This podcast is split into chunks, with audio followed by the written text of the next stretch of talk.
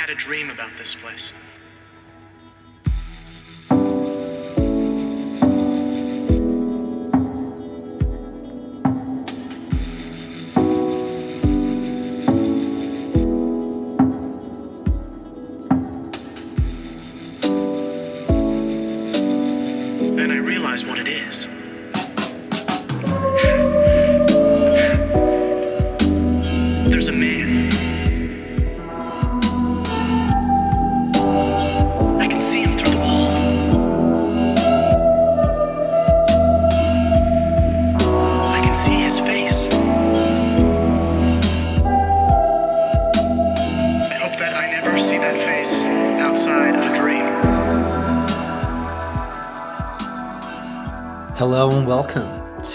Ghost Stories for the End of the World. Hope you're good.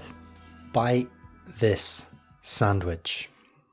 So, there's a guy called Raymond John Ryan, and he was basically living the American dream, baby. Uh, he had the world by the balls, as they say. He'd started out as an oilman in the 1920s, but his operation didn't really make any money until the 1940s when his wells in Kentucky and Indiana started to produce. He used this money to invest in real estate ventures all over the country, but the majority of his wealth and influence came from his property interests in Palm Springs in California. Now, he was on very good terms with some of the biggest movie stars of the era. Um, he even partnered up with Elizabeth Taylor and William Holden to invest in restaurants and country clubs and hotels, and he became known as Mr. Palm Springs. In 1952, he bought the El Mirador Hotel, and it became the place to be for the, the beautiful people of Hollywood. On any given day, if you had the money and the profile, you could stroll in there and play water polo or have a drink with, you know, Dean Martin, Frank Sinatra, Ginger Rogers, Gregory Peck, and so on and so forth. Howard Hughes was also a frequent guest there. He used to rent his own cottage and hang blankets over the windows so that nobody would know if he was actually there or not. Ryan's growing wealth, well, this also meant that he could finally indulge in his real passion, which was high stakes poker and blackjack, and he developed a reputation as one of the, the greatest poker players in America, or so his friends and publicists claim. He became something like a guest of honor at whichever Las Vegas casino he chose to visit when he hit the strip. And this, inevitably, brought him into the orbit of some of the most powerful gangsters in the States. And one of his favorite spots was the Thunderbird Hotel. The Thunderbird was secretly owned by Meyer Lansky and a number of other syndicate figureheads. Ryan was also close to uh, John Drew, who was an outfit connected guy who managed the Stardust Casino in the 1960s. We talked at length about the Stardust in parts one and two of this series. So by 1977, Ray is 73 years old and he's looking forward to living to 100. You know, he kept in tremendous shape for a man his age with daily workouts at the Olympia Health and Beauty Resort in Evansville in, in Indiana. On October the 18th, Ray left the gym and climbed into his brand new Lincoln Continental and he started the engine and he was blown to pieces by a bomb that was attached to the bottom of the car and they were they were scraping pieces of him off buildings and trees hundreds of meters from the explosion in some of the accounts I've read. The cops immediately ruled this as a mob hit. They rushed through the investigation and they decided that the reason that car blew up was because of a series, a convoluted series of events that stretched all the way back to the late 40s. We shan't get into all the ins and outs, but broadly speaking, it began in 1949 when Ray took part in a week long poker game against a professional gambler called Nick Dandolos at the Thunderbird. Ryan took half a million dollars off Dandolos, who insisted uh, that, that Ray Ryan had been cheating during this game. So to keep Dandolos sweet, Ryan paid him $25,000, and it is kind of hard not to read that as some kind of admission of guilt, you know, especially if you are Dandolos. And that's certainly how, you know, figures in the mob took it, particularly a guy called Marshall Caifano. Now, Caifano was a soldier for the outfit, and he'd replaced Johnny Roselli as their, their chief fixer in Vegas. There's a rumor that he helped plan Bugsy Siegel's murder in the 1940s, and he oversaw the takeover of the Flamingo Hotel after uh, Bugsy was killed. Caifano had heard the rumors about Ryan being a poker cheat for years. So in the early 60s, he offered to protect Ryan from rival crews for $60,000 a year. Um, John Drew even offered a character reference for Caifano, but Ryan backed out. Caifano wasn't a particularly shrewd gangster. You know, none of them really are when you um, you get right down to it. So instead of trying to be in any way subtle about what he was doing, he straight up threatened to murder Ryan if he didn't start paying him for protection. So Ryan went to the feds, and Caifano wound up doing 10 years for extortion and racketeering. And as the case progressed, although Ryan was a protected witness, protected informant, both the FBI and the IRS started looking into Ryan's own tangled gangland connections, and they found that a lot of his real estate deals had been financed with loans from the Teamsters Union. And when Caifano was released uh, in the early 70s, Ryan was serving three years for tax evasion and obstruction of justice. The IRS found out that he'd been destroying paperwork that connected him financially to the mafia. After his release in 1973, uh, according to the feds, Ryan continued his jet set lifestyle and he offered to pay Caifano a million dollars as an apology for testifying against him. Caifano refused the money and he politics with the outfit to get permission to kill Ryan. And in this version, he finally got the okay in 1977 and kaboom. But take a bite from the other side of this sandwich because there's something very interesting buried in this story. And when you dig it out, it puts a very different spin on everything. Because one of the key reasons the IRS landed on Ryan so heavily in the late 60s is because the paperwork that he'd been destroying linked him, the mafia, and a number of other wealthy Americans to one specific property that he co owned in Kenya with the actor William Holden. This property was called the Mount Kenya Safari Club, and under Ryan, it had become a hub for movie stars and mobsters and the super wealthy. And throughout the 60s and the 70s, spooks and other political operators would begin to gravitate there too. By the mid 70s, Ryan was looking to sell the Safari Club and he began courting potential buyers. In 1975, he met Adnan Khashoggi, and by all accounts, Khashoggi fell in love with the property, and he and Ryan struck up a, a rapport and they bonded over their shared addictions to high stakes gambling in Vegas casinos, teenage showgirls, and making money. And they began to negotiate um, the sale of the Safari Club. Khashoggi was already deeply involved in the world of intelligence by this point. By the late 60s, he was making almost $100 million a year just from commissions that he got from Lockheed Martin for arranging arms sales. Um, he was a key fixer between Lockheed and Arab states that wanted to buy weapons.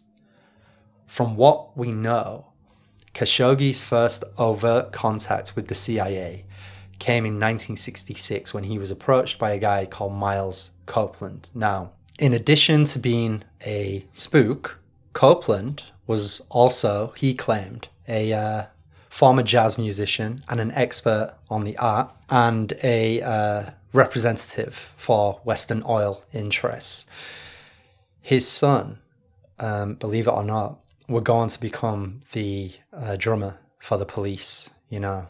Every breath you take. You could say that Copeland definitely fell into that old boy network. You know, he moved in that same orbit as people like James Angleton. You know, they fancied themselves as almost um, bohemian spooks in a strange way. And Copeland says, quote, Adnan and I separately had been called on by our respective friends in Langley, i.e., the CIA, to have an official off the record exchange of ideas on the emerging crisis in the Middle East. This was the, the series of events that would lead to the Six Day War in 1967. We came up with suggestions that the tame bureaucrats would like to have made, but couldn't. Our meeting in 66 put the two of us on a Miles and Adnan basis that has lasted for more than 20 years of business, parties, and a very special kind of political action. Now, Copeland had been harboring an ambition to create what he called the private CIA, and we'll get more into this concept as we go along in this show. But here in 1967, he was about a decade ahead of the game. And Copeland also put Khashoggi in touch with another spook fixer called Edward K. Moss. Moss would come to act as Khashoggi's PR rep in Washington. He'd been part of the anti Castro operations, naturally, and he'd appeared on behalf of Khashoggi when he was asked to um, speak in front of the US House of Representatives to discuss the Lockheed payoffs in 1975. Moss appeared in Khashoggi's stead with his proxy. And Moss was also the one who drew up the paperwork for the sale of the Safari Club uh, to Adnan.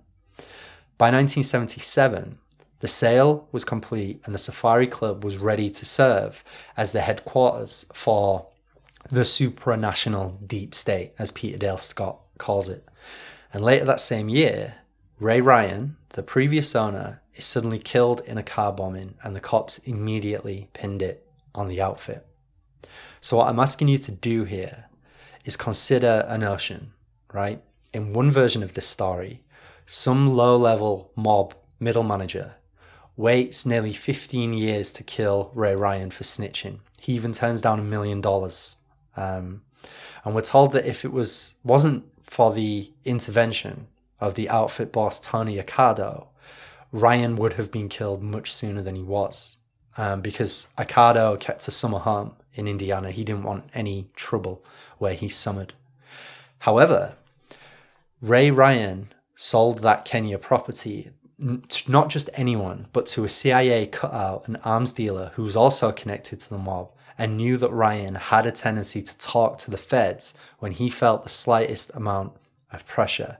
And the reasons why Khashoggi had bought the Mount Kenya Safari Club went far beyond just wanting um, a retreat in a beautiful part of Africa to throw parties and host orgies. Went far beyond that. Ryan was self evidently in over his head, and he had a tendency to get tangled up with some pretty serious people and then panic. So, is it significant, do you think, that Tony Accardo suddenly gives the okay to kill Ryan months after he sells the Safari Club? Is it at all possible that someone with Khashoggi's level of influence figured, what's the point in keeping a loose end dangling? You know, now that the paperwork is signed and out of the way and the deal is done, is it possible that his interests aligned with the mobs and this was a mutually beneficial hit?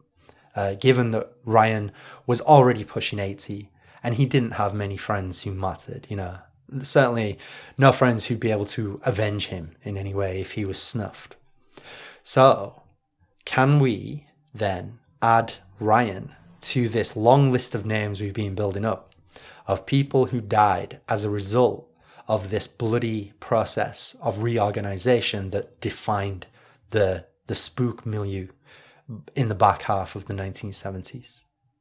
We've spoken at length in the past about how US intelligence in the interwar period between World War One and World War Two it was really just a collection of you know military, political, and business figures who travelled the world and shared gossip and pulled information when they rotated back to DC. You know, these guys were all intimately connected. They'd been members of the same college fraternities and country clubs. They kept each other's secrets and they all owed each other favors, you know. And if corporate America needed muscle, it could call in that favor when required. So a coup in South America here, a naval blockade in the Caribbean there, Um, the Dulles brothers at Sullivan and Cromwell were they were only ever a phone call away. Now it worked well enough for 30 years until World War II forced the need for something more organized, you know, something sanctioned and overseen by the government, or at least key elements inside the government.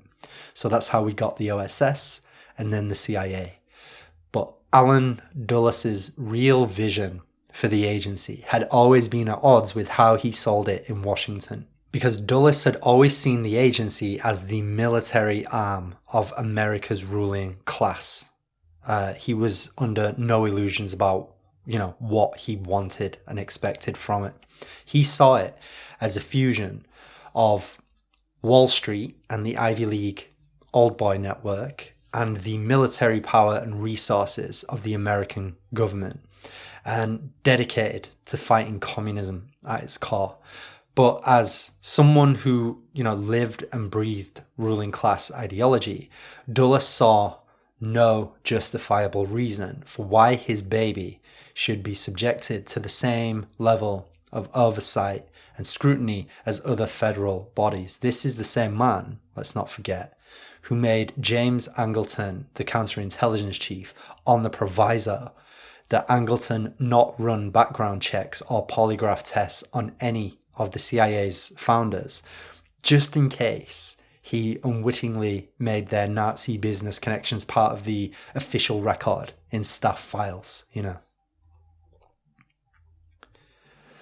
So when Dulles and his colleagues couldn't get the approval or funding for an operation they were planning, they would mobilize their dark networks of private financing and they would run the job off the books, you know, and the last, what are we up to now? 44 episodes, a good 30 of those um, are basically exploring what the CIA looks like when it's in off the books mode. It's usually in off the books mode. But even for all that, there was still some residual link between the agency and you know the centers of of power in DC, be it you know presidents or friendly senators or something facsimile of legitimacy that at least gave the agency's activities cover.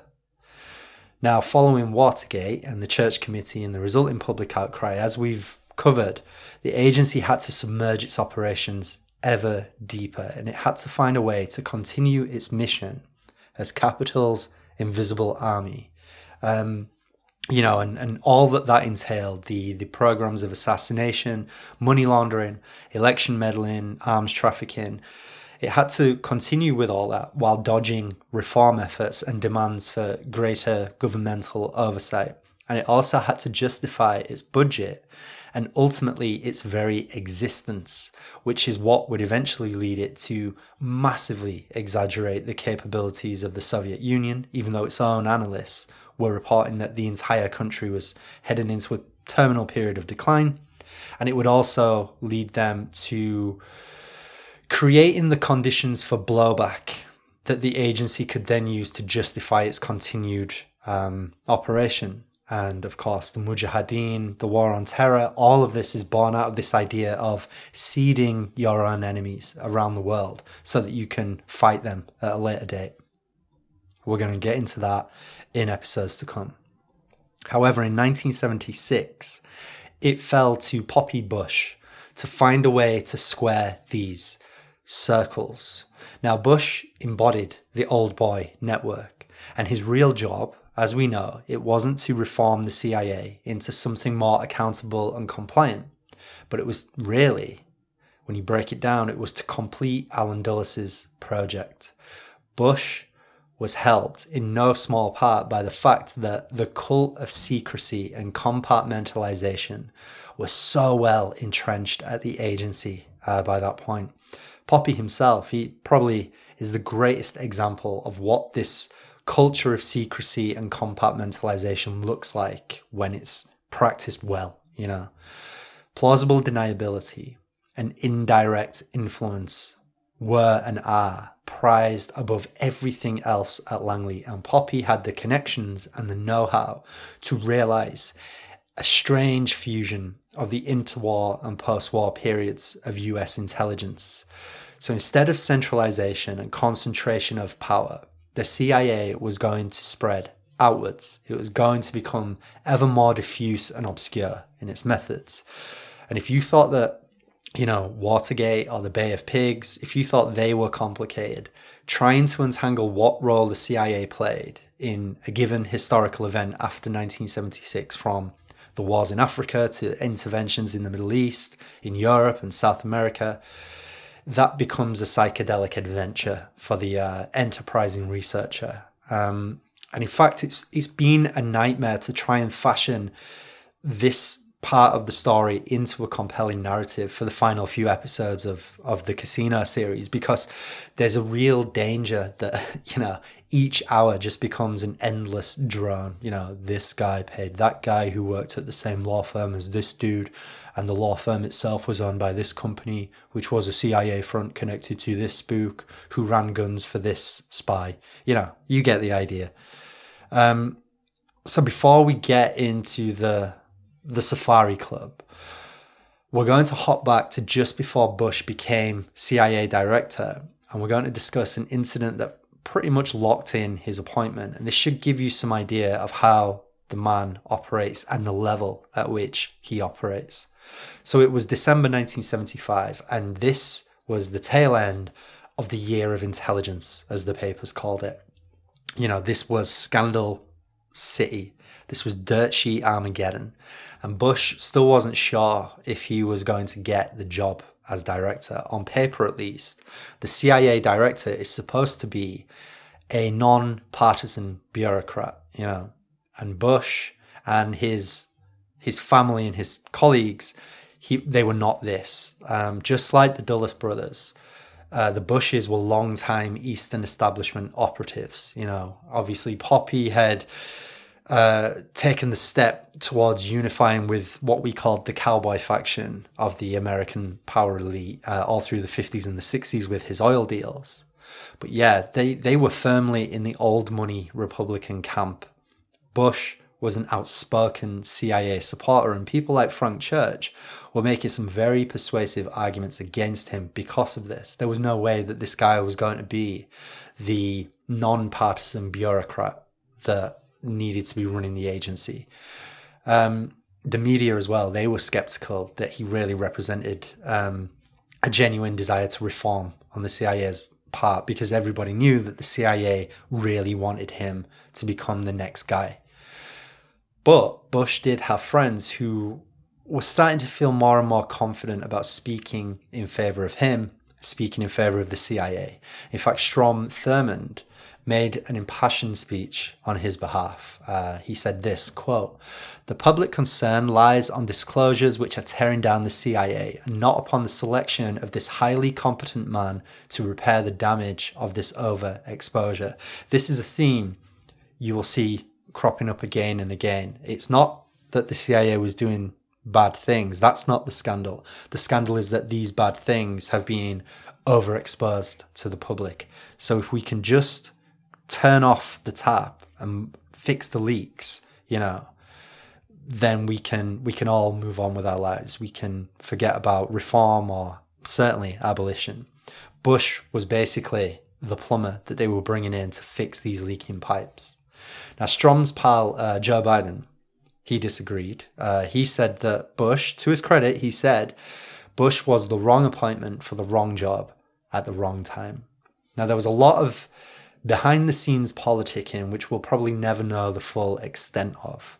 But two events happened just after Bush's confirmation hearing that, well, they didn't bode well, put it like that, if you were a proponent of CIA reform. First, the House voted 146 to 124 in favour of subjecting the Pike Committee's report on CIA abuses to censorship and redaction by the White House and, by extension, the CIA. Now, the Pike Committee was another investigation that had been launched alongside Frank Church's and the Rockefeller Commission. And again, it was looking into and probing CIA overreach and abuse. Now, this decision to censor Pike was a sorry end to a tortured investigation that the CIA and the Ford White House had frustrated at every single turn. You know, at times, they displayed outright hostility to the process. Lawsuits had been threatened. They refused to comply with even routine requests, you know, and the standoff nearly triggered a full on constitutional crisis because the agency insisted on hiding behind the White House, and the White House refused to provide any transparency at all to the committee. The cult of secrecy, friends, this is what we're talking about. It is all pervasive.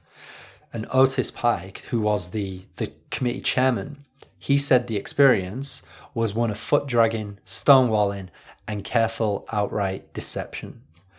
Next, and you know, as has happened so many times before on this show, we had a conveniently timed act of violence that suddenly shifted the public conversation and ensured that Bush was going to Langley and that the establishment would get what it wanted.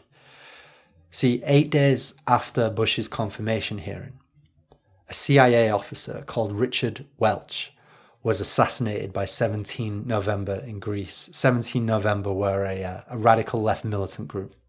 Welch had been the station chief in Greece, and his identity and location had been mysteriously blown uh, in the months leading up to his assassination.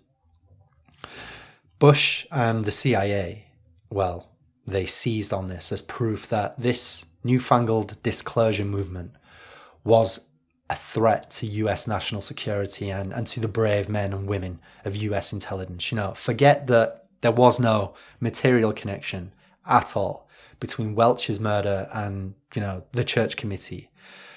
Bush and co worked to create the perception that there was. And this helped diffuse the impact of the various committee reports. And it even painted guys like Frank Church in a, a slightly villainous light, you know. And it also handily gave the media the justification they needed to gradually abandon this crusade against security state overreach. And after Welch, Bush was guaranteed to become the next director. And in addition to everything that would follow Bush's ascension to the throne, another byproduct of the hit was the 1982 Intelligence Identities Protection Act.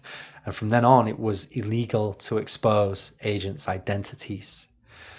Now, a listener introduced me um, a couple of months back now, and I, I am apologize, but I'm blanking on their name. Um, it's been a busy few months, but a listener introduced me to a, a very good American term um, called shit curtain.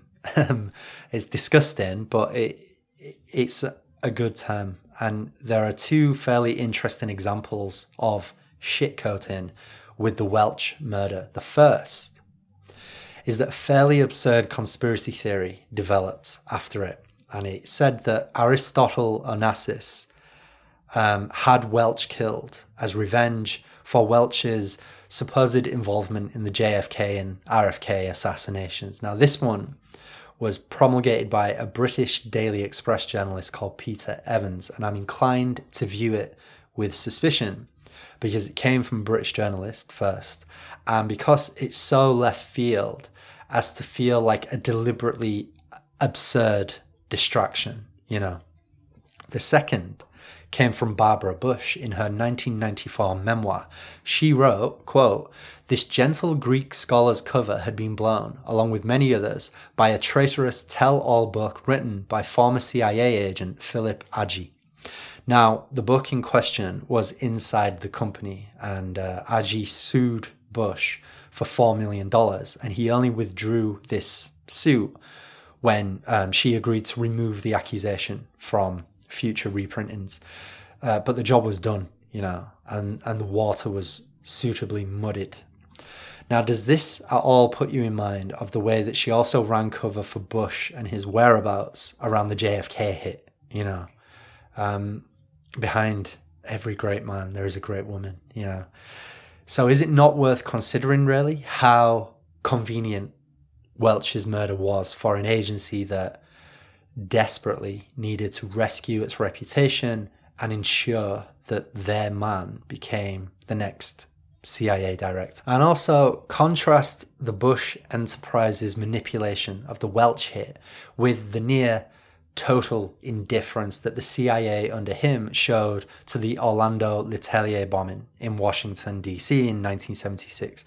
Uh, we discussed this last episode. When they did pay any mind, Bush's CIA, it was to misdirect the official investigation and run interference for Chilean intelligence. You know, they probably knew that Letelier was a marked man months in advance, and they sat on that information and they did nothing with it. Um, so, at the very least, you know, that should give us some idea of what they were willing to do to achieve longer term objectives.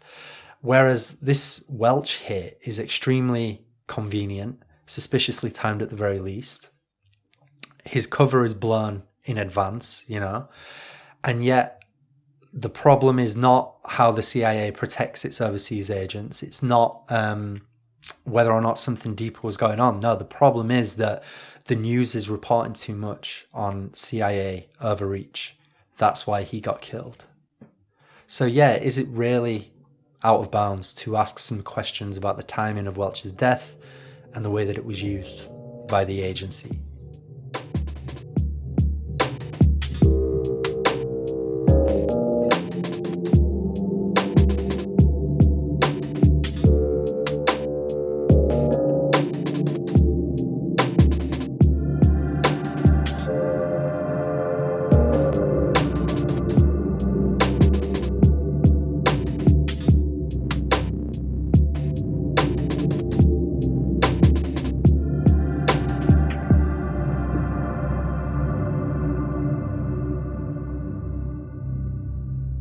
So Bush becomes um, CIA director, and the main concern on the minds of everyone involved in this project of reorganization, deep state reorganization in the late 70s, is how you avoid the kind of messy exposure and fallout that, as they saw it, had almost killed the CIA after Watergate. So, after Jimmy Carter became president, some tepid reforms of the agency were brought in. These were easy enough to either sidestep or reverse in some cases, but everybody seemed to agree that a major rethink was needed in how the CIA conducted business. And this would entail bringing in partners. And these partners would have to be the kind that would defer to Langley's authority, but who could be trusted to plan and run operations without needing to be overseen directly by agency officers because these officers needed that veneer of plausible deniability in case they were ever called to appear before Congress again. So, what this meant in practice is that the layers of insulation between the Americans and their assets and cutouts were about to multiply. And those chains of middlemen and intermediaries, the ones carrying the orders and policy from the center to the far flung nodes of all these secret networks.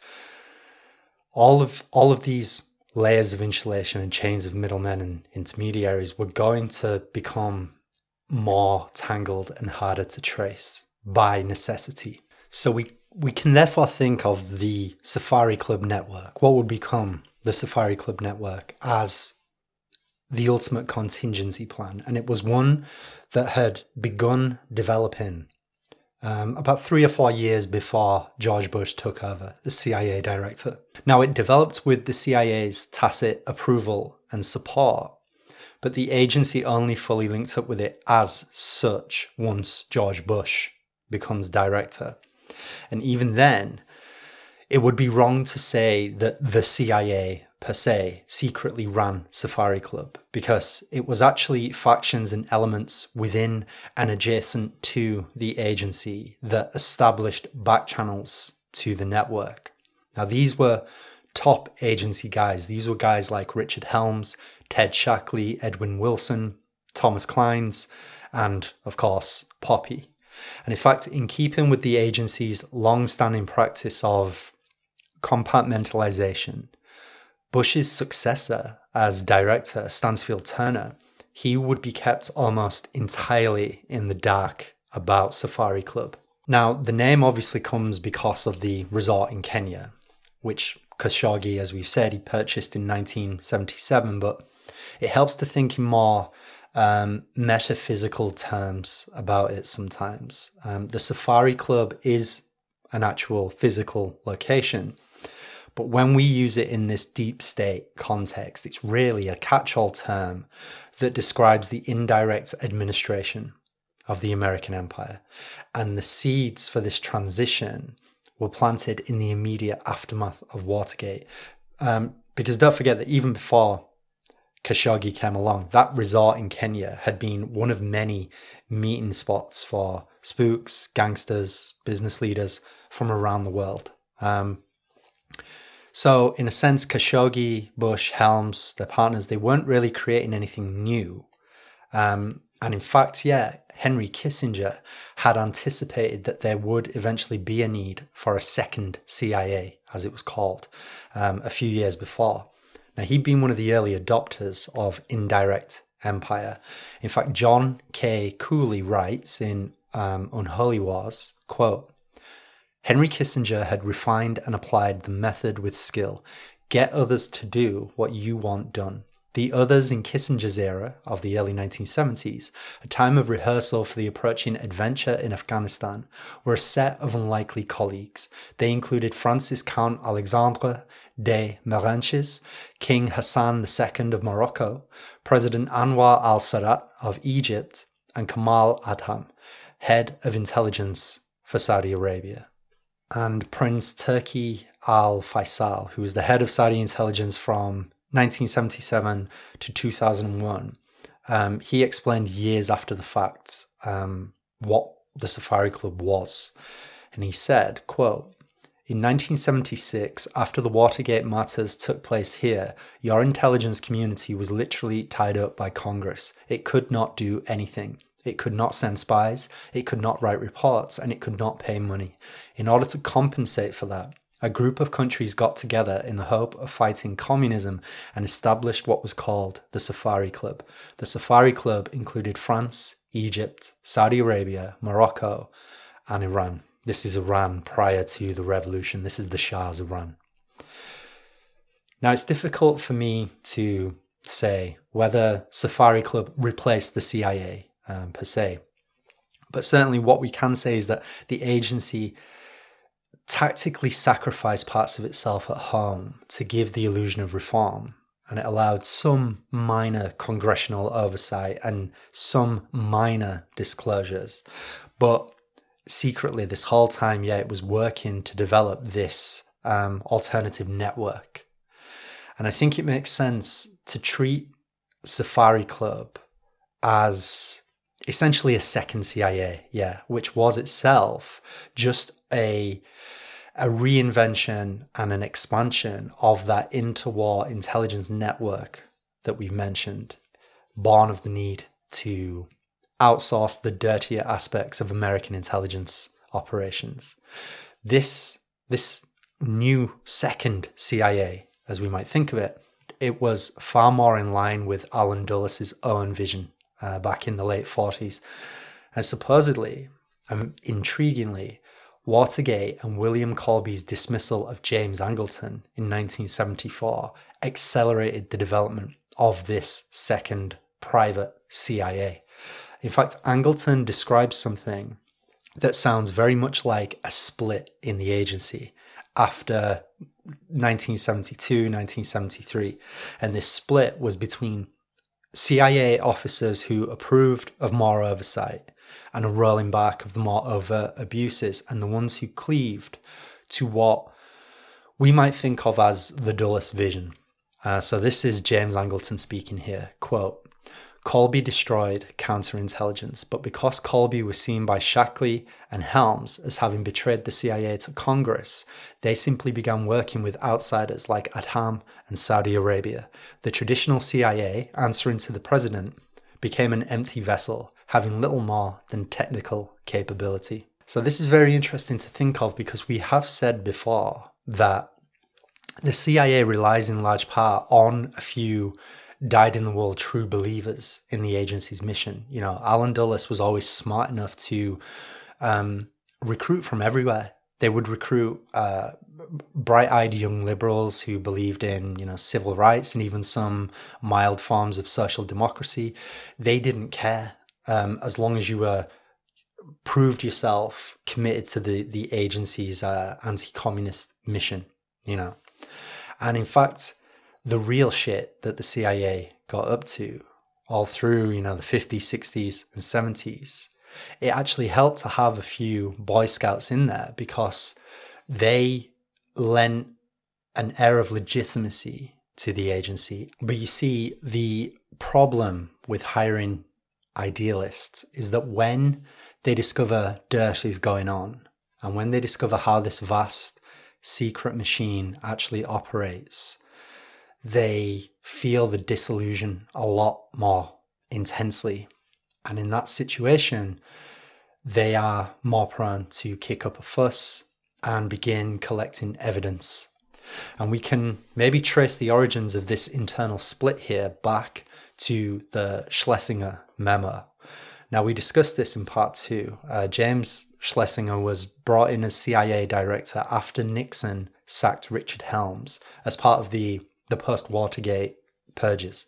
Now, Schlesinger requested that his agents uh, send him any and all concerns they had about potentially illegal CIA activity. And these reports were compiled into the, the Family Jewels document. We've mentioned this before. And parts of this were leaked to journalists like Seymour Hersh as part of this brewing civil war inside the agency. And this, in turn, is what triggered the various congressional inquiries. Cord Meyer, another founding father of US intelligence, and Mary Pinchot Meyer's husband, don't forget.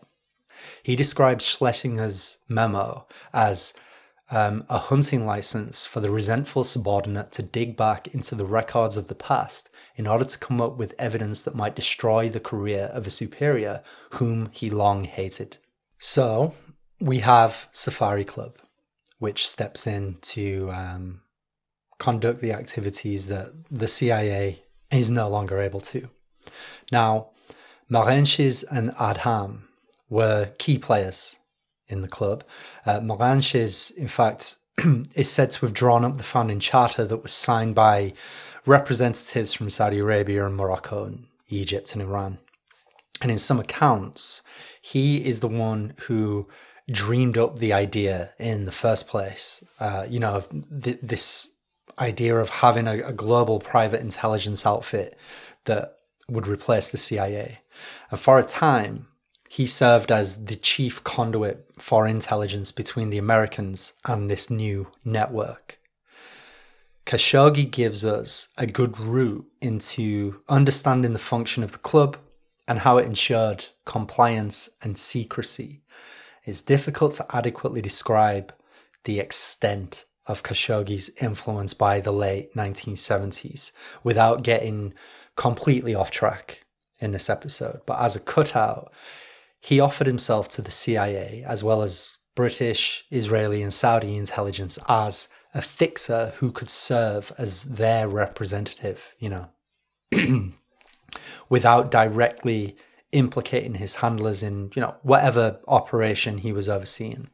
So Lockheed Martin, for example, they couldn't directly donate to a political campaign in the wake of the uh, the bribery scandals. But what they could do is give Khashoggi two hundred million dollars and have him use it to invest and bank with Richard Nixon's pal, uh, Bebe Rebozo. The CIA couldn't have its officers personally trafficking women and girls to the Safari Club or Khashoggi's grand parties, you know. They couldn't load them up on coke and dope and have them compromise politicians and heads of state while someone discreetly snapped pictures. But Khashoggi could. And he could do it for them using his own personnel and working with his CIA connected friends like Edward Moss. John uh, Kamau writes Quote, Edward Moss's mistress was Julia Cellini, sister of Dino Cellini, who ran casinos in Havana and Vegas on behalf of the Italian mafia in the 50s and 60s. Both Julia and her brother were known to procure prostitutes for high society, and thus Moss came in handy as Khashoggi's public relations person, for he wanted to use sex to win over US executives. The acquisition of the Safari Club would serve part of the purpose since it was hidden from any public and tabloid journalists. Moss was even appointed the Mount Kenya Safari Club general manager and was nicknamed Bwana Commander, according to one of the club's publications. The bill for the madams who supplied Khashoggi with girls ran to hundreds of thousands of dollars every year. Recruitment standards for the girls were very strict, they could be no older than 24, classy and elegant, very clean, and possessing just the right combination of innocence and sexiness. So, the presence of an operative like Moss as the manager of the club speaks to this idea uh, that we've mentioned before of elements of the CIA working autonomously and beyond congressional oversight. Now, at this point, Moss was not supposed to have any real connection to the CIA. He was supposed to have, you know, left the agency by this point. But come on, we know there's no such thing as an ex spook. It's a recurring theme on this show, and it's an old trick the CIA has used time and again. So, lest you think though that the Safari Club was all about hijinks and you know five star perversions, we need to remember that there were much bigger, hard headed geopolitical and business objectives at stake here as well. Sexual blackmail and drugs were just two methods that were used in service of that bigger project, which was the project of anti communism.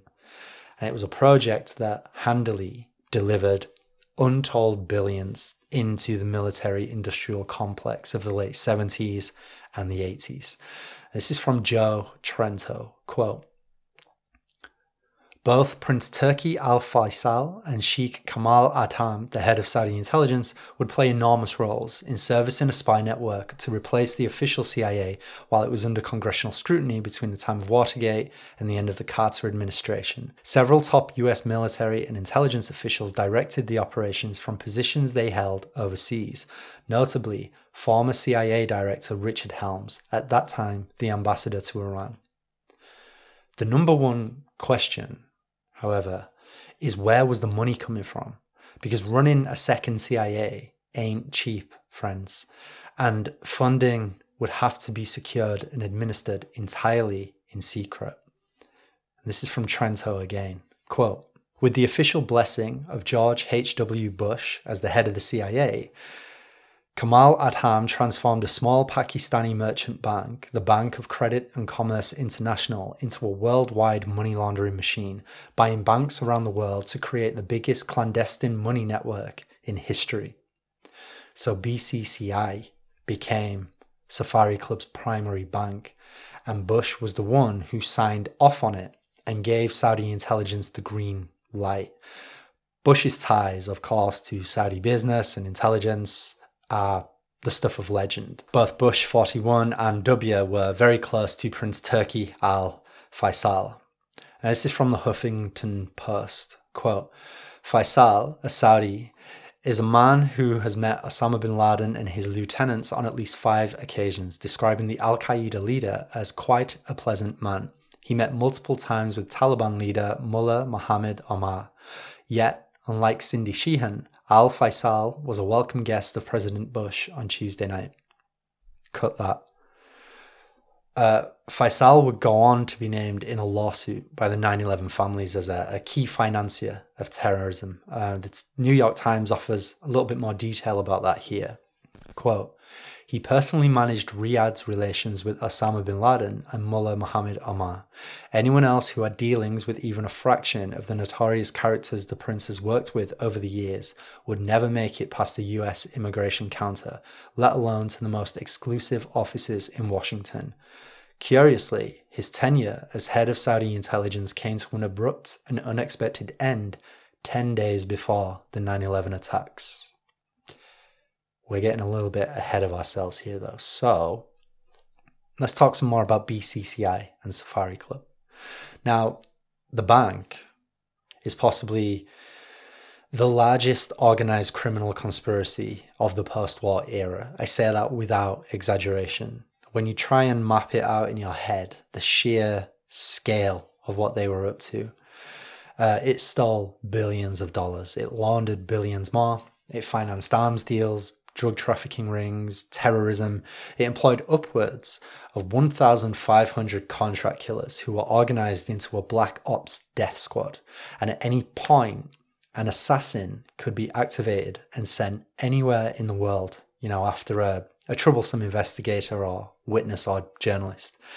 Think of BCCI as a multinational carcosa and its tendrils spreading out, connecting to so much of what has made the world such a very strange place to live in today. Um, you can find key players and clients of the bank cropping up again and again from Afghanistan to 9 11, from the Balkan Wars to the War on Terror, all the way up to the Great Recession and even this ongoing shift to the right that's taking place now in contemporary politics. A lot of that is a result of the fallout from operations that BCCI either financed or its key operatives were connected to in some way. The bank also prided itself on its flair for personal service. Um, its wealthiest clients and customers were treated less like royalty and more like gods, you know. And to this end, BCCI was also heavily involved in using sex slaves to alternately entice or entrap powerful people. And this is from the Outlaw Bank quote. From a fanatical drive to please its customers, a darker side began to emerge. As BCCI rose to prominence, its officers continued to put on entertainment for clients in Pakistan. The entourages of Middle Eastern potentates were increasingly being entertained in less wholesome ways. Much of this sort of amusement took place in Lahore's legendary Diamond Market, the home of the famous dancing girls. There, girls as young as 12 and later even younger were dressed in silk harem pants and procured by BCCI officers for their clients. In the mid 70s, the man in charge of inspecting the girls was Zafar Iqbal, who would later become the chief executive officer of BCCI. Uh, Poppy Bush actually opened an account at BCCI himself, and he encouraged all his colleagues and partners to do the same, you know. And in later years, as president, he would take pains to kill investigations into the organization after it collapsed because these investigations were straying dangerously close to enterprise ventures like Iran Contra and the arming of um, Saddam Hussein's army. Now, we'll be getting into that further down the road. But Bush's representatives have tried to claim that he figured maintaining good relations with BCCI management would give the CIA access to intelligence that the bank was gathering from its dealings with underground groups around the world. Now, in practice, this just became another way for Poppy and his friends to network and make money. And in fact, after he left the CIA in 1977, Bush became the chairman of First International Bankshares and its uh, British subsidiary. FIB was also linked to BCCI, and it would serve as one of many conduits that the enterprise used to set up arms shipments to the Contras. So, financed largely by BCCI, the Safari Club worked to beat back communism and Soviet influence in Africa and the Middle East and secure Western business interests, basically. And the club organized an intervention in the Shaba conflict in Zaire to support Mobutu. The French oversaw an airlift of Egyptian and Moroccan troops into the country. And then they worked in the Congo to protect French and Belgian mine operations, which is a rather grisly euphemistic way of saying that they killed a lot of fucking working class people there, you know. And they also served as an intermediary between Egypt and Israel, and they helped lay the foundations for the Camp David Accords and the peace treaty of 1979. Uh, they also sided with Somalia against the Soviet backed uh, Ethiopia in 1978, and they supplied arms and funding for the war effort. But the real prize was the destruction of the Soviet Union. And by the end of the 70s, the US, through Safari Club, was working overtime to bait the USSR into invading Afghanistan to give them their own Vietnam. Um, now, we discussed the role of US intelligence and Saudi intelligence and drug money and banking in the Soviet Afghan conflict in our um, Cartel World episode from last summer. So do go check that out for more information. It's on the Patreon. But it's relevant to us tonight because, once again, Safari Club and CIA operatives um, were using BCCI to deliver arms and funding to the Mujahideen. And by the bloodiest period of the war, Bush was keeping a very close eye on everything that was going on from his office in the White House because he was the vice president by then. Now, supposedly, the Safari Club officially wound down at some point between 1980 and 1982, and it, it achieved what it needed to, basically. And besides that, you had old boy William Casey, who was running the CIA now. Bush uh, was basically secretly running the US government while Reagan delivered grandiose speeches about manifest destiny and cities on the hill. And the CIA was for all intents and purposes, it was back in business. So it would absorb the Safari Club network and it would use its new relationships to expand its reach and influence even more through the 1980s. So I just want to quickly point something out here. And this is just in case you think I'm trying to sell you a kind of a great man of history narrative around Bush, you know, paint him as like the architect of the world we live in today. Um, everything we've been discussing uh, the Safari Club, intelligence outsourcing, the push to topple the Soviet Union for good, clandestine American involvement in Operation Condor, and the dirty wars, you know, in Nicaragua and Afghanistan. All of that was a product of an ongoing shift that was taking place at the time because the rise of the neoconservatives had begun. Um, and also the coming neoliberal turn was underway. So you had guys like Paul Wolfowitz, Elliott Abrams, Dick Cheney, Donald Rumsfeld. They were finding a very receptive audience domestically, you know, in, in the circles of the intelligentsia. And they were advocating an increasingly muscular liberal interventionism. And they argued that American economic and military power should be used to basically to construct a world in America's image and destroy the Soviet Union.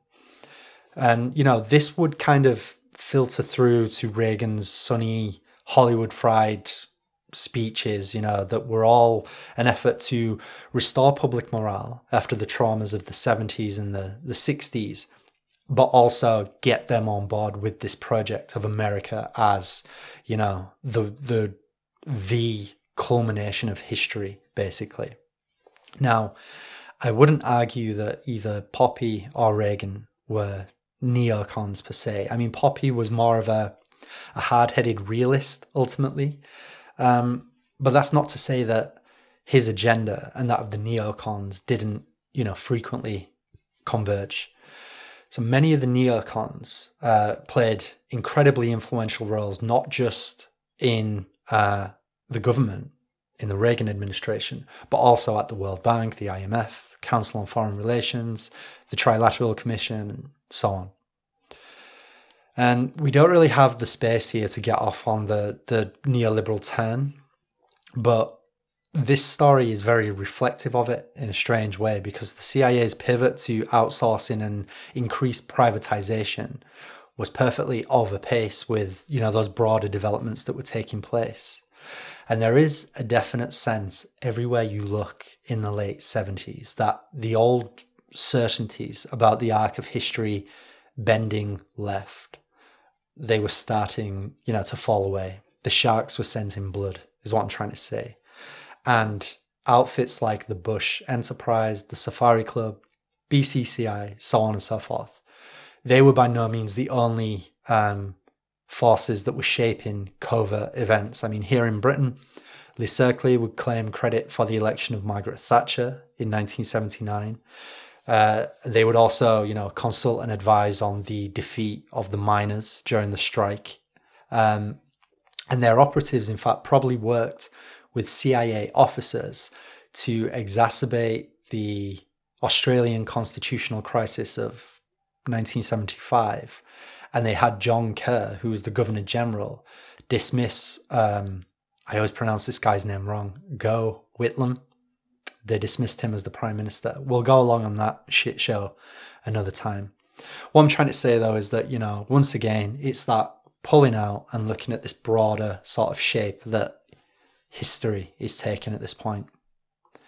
Now, Poppy's involvement in all this clandestine activity, you know, his proximity to terrorist financing, money laundering, drug trafficking, organized crime, and this repeated ability that he displays to kind of erase and bury his his role and connections to various deep events it's never anything less than stunning and unnerving you know when you you read about it and you really process it so before we wrap up for tonight um, i'll give you another example of something he was involved in that never really attracted much scrutiny, and it was almost entirely buried by the time that he was being sworn in as president.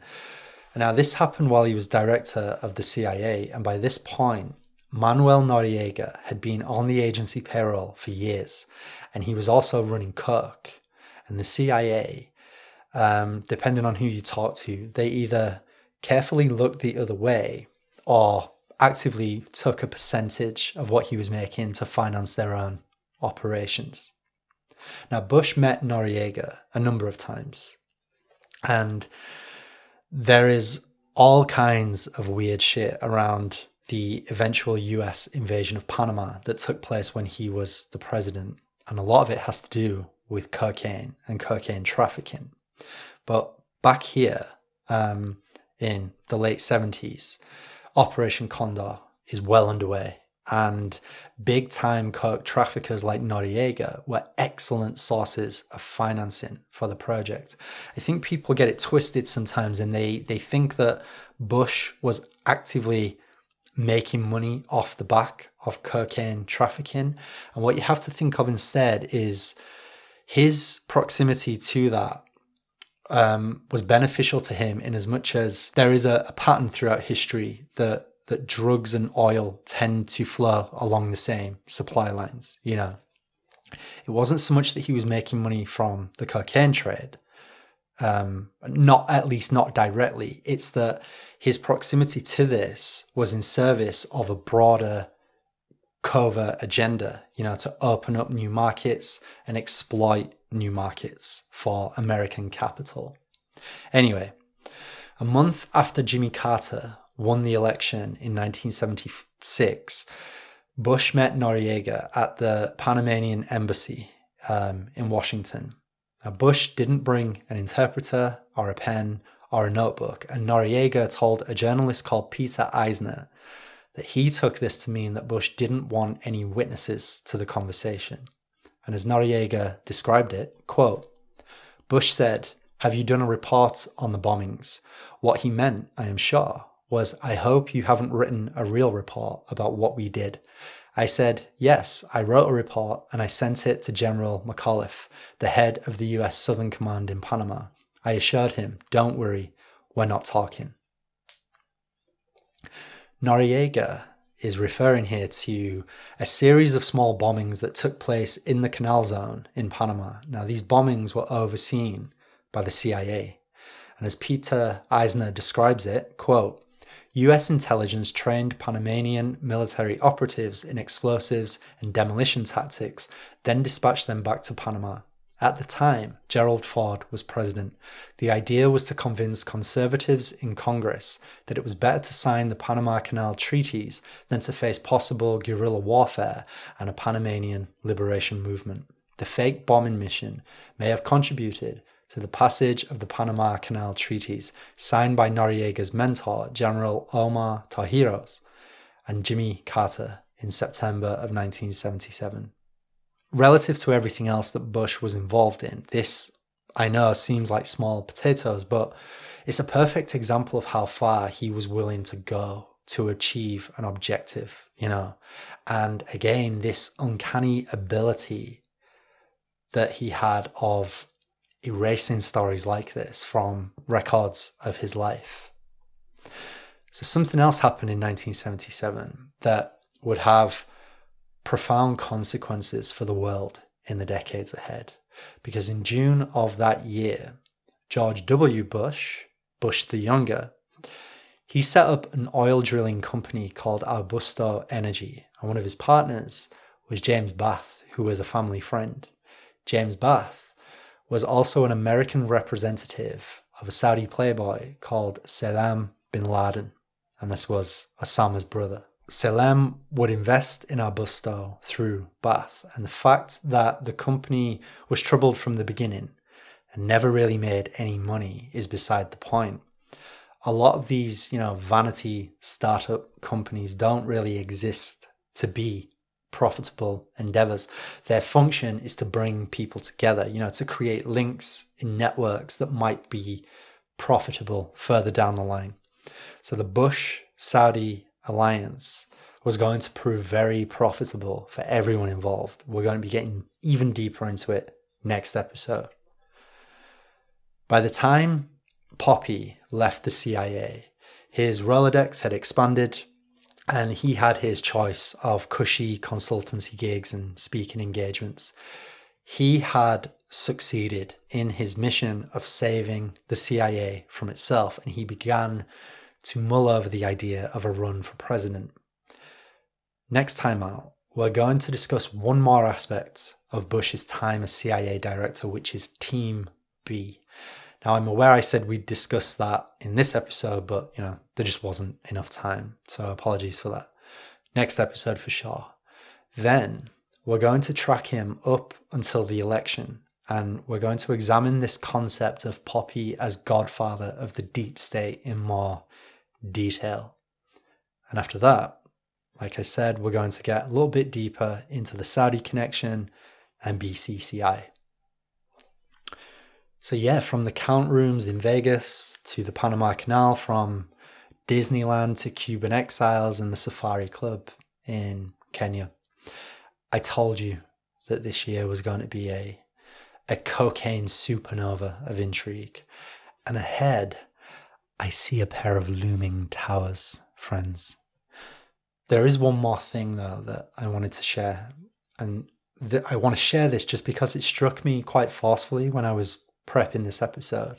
Now, I'm sure you're aware of the famous 28 pages, you know, the redacted passages of the 9 11 Commission report. These pages, they relate to Saudi involvement in 9 11. But it's becoming more and more obvious. They also examine Bush family connections to the same Saudis. There was a congressman called Thomas Massie who was allowed to read the unredacted pages in 2014, and he said this quote, there's nothing in them about national security. It's about the Bush administration and its relationship with the Saudis. As I read it, and we all had our own experience, I had to stop every couple of pages and just sort of try to absorb and try to rearrange my understanding of history. It challenges you to rethink everything. I think the whole country needs to go through that. And, you know, more and more information is starting to filter out at the moment. There are a few theories about why the Americans are suddenly keen to expose the Saudi connection to 9 11. To be honest, you know, most of these revelations have already either been known or strongly suspected in our circles, you might say, for 20 years now.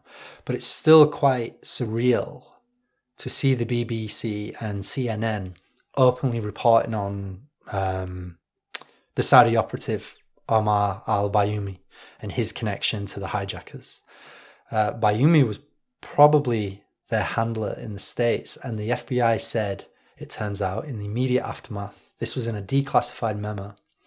They said that his presence in San Diego uh, with the hijackers indicated a 50 50 chance that Saudi Arabia was directly responsible for 9 11. Now, you could and you probably should write a lot of this off as a limited hangout. And to be fair, you know, there's certainly no indication that any Americans, least of all the Bush family, are going to be tied to the attacks in any of these documents that they're releasing. But that doesn't really matter because the connections between the Bush family and the Saudis have been exhaustively documented by this point. We're going to contribute to that a little bit in the next episode. And yeah, you don't need to look very hard to find indirect lines connecting the Bush family to the Saudis and from there to Operation 9 11. However, and again, we are getting ahead of ourselves, so we are going to leave things there for now. As ever, thanks for listening. Uh, leave a, a rating and review on iTunes if you haven't already, or sub and show some love over on Patreon. Until next time, mark the exits, don't get captured. I'm sorry this episode was late, and I'll catch you next time.